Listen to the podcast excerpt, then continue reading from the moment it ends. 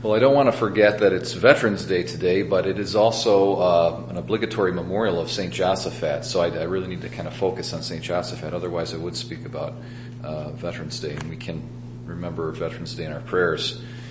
Um, I think maybe the the uh, summation of what I want to say here this morning in connection with St. Josaphat is simply that unity, something I do speak about, I know I have spoken about quite a bit, ecclesial unity, unity in the church, and really unity amongst in humanity in general, comes about uh, not through external technological means, but it comes about through an internal change in our in our hearts and the internal condition of our of our hearts.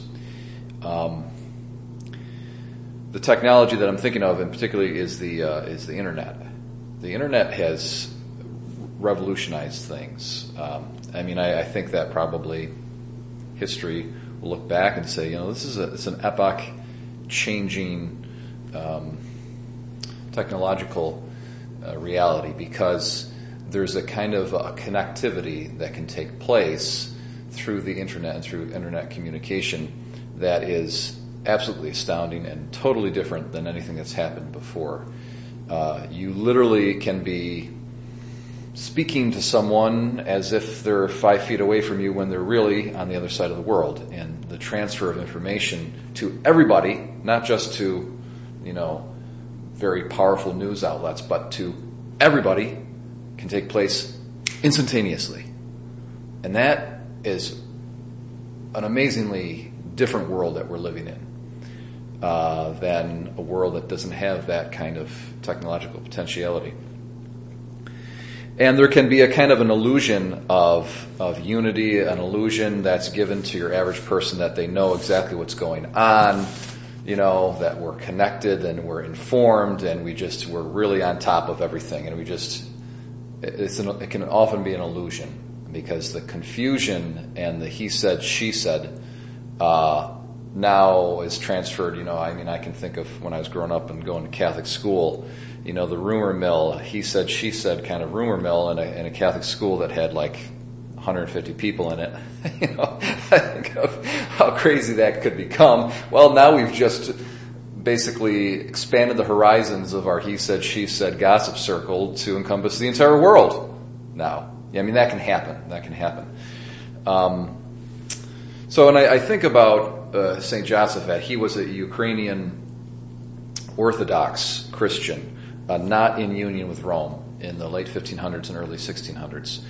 And uh, the incredible story of his life, in, in my opinion, is that in the in the midst of this unbelievable, uh, uh, you know, the, the, sometimes the Orthodox groups they can become. There was just another split, a huge split in the Orthodox Church just recently, humongous split between Moscow uh, and and another See, and it has a lot to do with politics.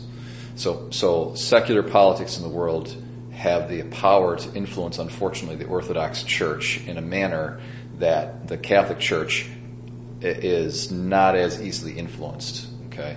Um, so because of what Putin is doing and all the different stuff going on with Russia and, and Syria and whatnot, eventually that led to a, that's a huge, and, and the Ukraine and the Russians and the Ukrainians and all this kind of stuff big break in the Orthodox Church. In any event, it's just par for the course, unfortunately, for our for our separated brothers in the, in the Orthodox uh, communion. Um, and it was no different in, in Josaphat's day. He grew up in this hyper parochial kind of reality where, you know, if we hear one Latin word coming from anybody's mouth, we're going to punch you in the face. I mean, that was that kind of a thing. They hated, they hated the Rome so much in, the, in Roman Catholicism, the unbelievable zeal that they had, they, and they believed that it was um, a zeal that came from God. Okay, because we're being true to our particular tradition, which is really just a local tradition. It's not a universal tradition. So there's this confusion that takes place between the parochial and the universal, and which is which is what. And in the midst of all that confusion, it's virtually impossible to see your way through to to the to the clear Catholic universal truth, and, and Joseph Josaphat did. Um, there was a, a union, there was a council that took place few years before he was ordained priest, and it created a huge division in his local area. But again, by the grace of God, with the help of this one particular man who was a very interesting person, who was a, he actually was a Calvinist.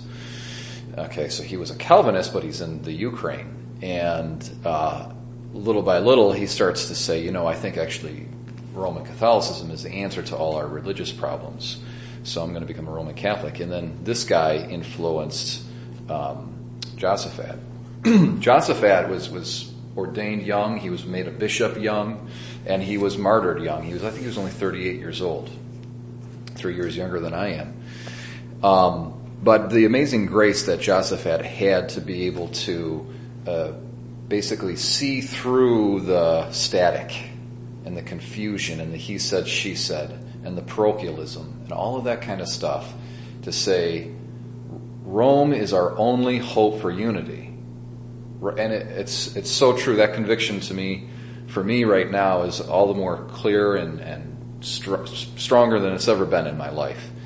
Is that respect for the papacy um, even given all of the problems, you know, all of this stuff, the recent stuff I even spoke about in a homily, first time ever. I was very reluctant to do that, to speak about how possibly uh, Pope Francis himself is implicated in some of these scandals. Oh my gosh, it's a mess. But even given all of that mess, without the papacy, without the office of the papacy, we are at each other's throats. And there is no hope for unity. Period.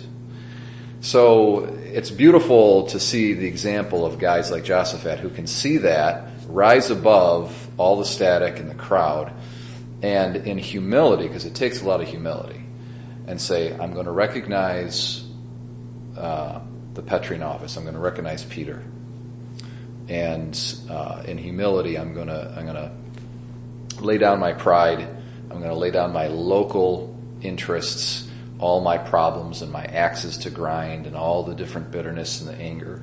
You know, at that time more than ever in the history of the church, they had reason, someone would have had reason to, to look at the Pope and say, you know, this guy's a, a bad dude, we shouldn't follow him. The popes in the Renaissance were like Italian Renaissance princes. I mean, that's what they were like. They were political figures. They were not spiritual you know, we see in today's passage from Timothy about how clergy, they need to have all of these moral qualifications. And the popes did not have those at that time. Uh, it was very common for them to have multiple mistresses and to have children out of wedlock, and it was totally public. Everybody knew about it. No one really cared. The Italians thought that was just par for the course. That's how it had been for a long time. And so, you know, the, the Protestant Reformation kind of shook up the church and brought the papacy at, at the moral level, you know, back to where it should be, which was a good thing. Um, but I mean, it would have been easy for the for the Orthodox, and I'm sure they would have they were doing it to, to point at the Pope and say, "This guy is an X, Y, and Z, and you know, for, this has been going on for ages. Why should we follow him?" So they had every reason at that kind of personal level to discount the papacy. But Josaphat could see past that. He could see the divine intention for the structure of the church. Yes, it's the church is full of sinners, but the but the church herself, the divine structure as intended by God um, centers and focuses on, on the successor of Peter. How important is that? The kind of wisdom, the kind of humility that that takes. And so, just today, uh, I mean, that's our prayer. Let's pray for the Holy Father. Let's let's pray for the health of the church. Let's pray for unity. Let's pray for unity amongst ourselves here at our local parish level. Um, how important uh, is that is that unity? And, and Josaphat is a great example of that. He died for it, by the way. I mean, that's why he's a martyr um, the Orthodox in his area were so infuriated at him. Um, and there was a, basically a big street brawl that took place, and he was in the middle of it. He wasn't fighting himself, but he was in the middle of it, and they killed him. So it was, um, you know, this is the passions and anger, strong emotions that blind people's reason and their clear sight and all that kind of stuff. He's a victim of that, uh, but he's also an example of someone with that clear vision, with that faith, and with that humility. And it's only through through those virtues that unity is is uh, is attained and is maintained.